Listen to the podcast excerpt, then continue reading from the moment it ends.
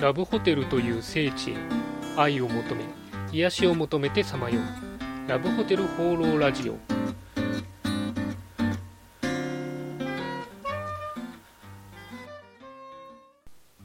はいということで今週も始まりましたラブホテル放浪ラジオ第56回パーソナリティのラブホテルファンブログ管理人です。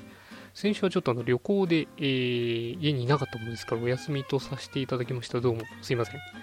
あまあ、ということで皆さんもあの夏休みかなと思うんですけれども、えー、いかがお過ごしでしょうか。あの今日から、え、U ターンラッシュということでですね、えー、交通機関結構混んでるみたいなので、もし、えお出かけされる方がいたらですね、え気をつけていただきたいなというふうに思います。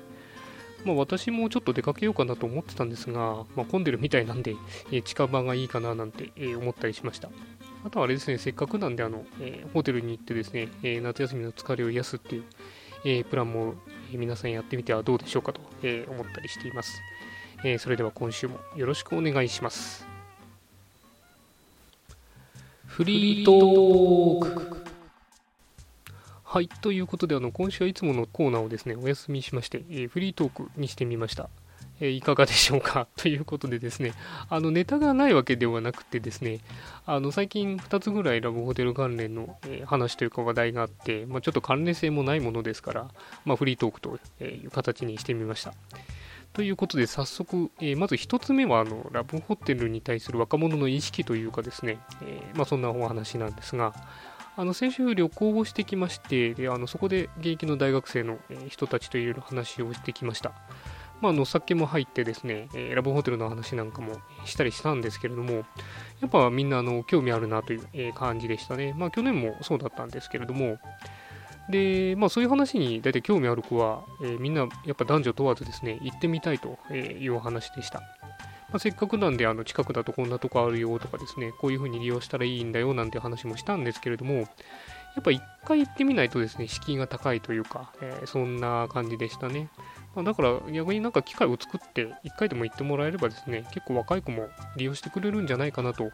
いうふうに思いました。まあ、そこでも話出たんですが、そういう意味だとあの女子会プランなんていうのも最初1回目行ってみる話というかまあ体験としていいのかなという感じでしたね。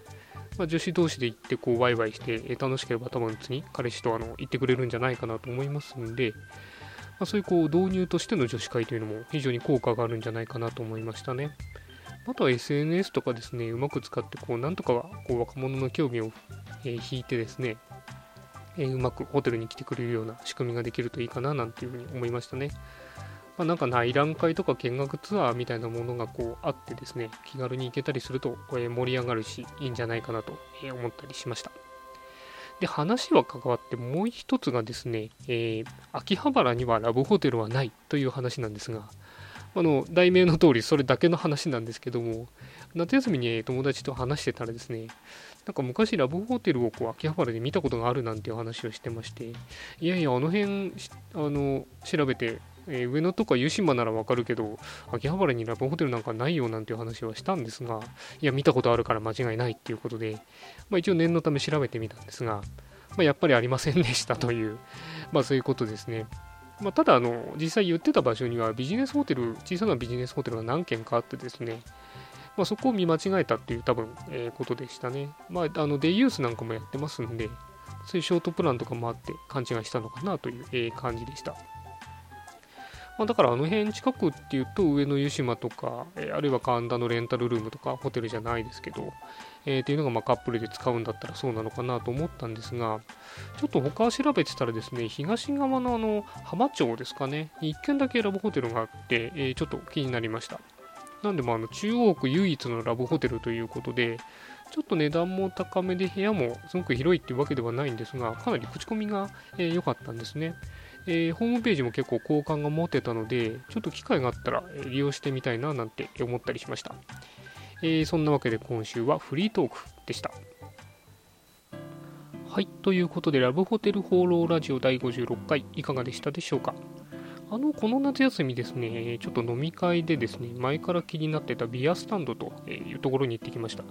っとビアガーデンは暑いし嫌だよねというところで、まあ、ビアスタンドに行ってみたんですが、まあ、店内あの6人ぐらいのちょっと小さなお店だったんですけれども、えー、ビールもおつまみもですね、非常に美味しくて、えー、とても満足しました。あのゴールデンウィークとかには、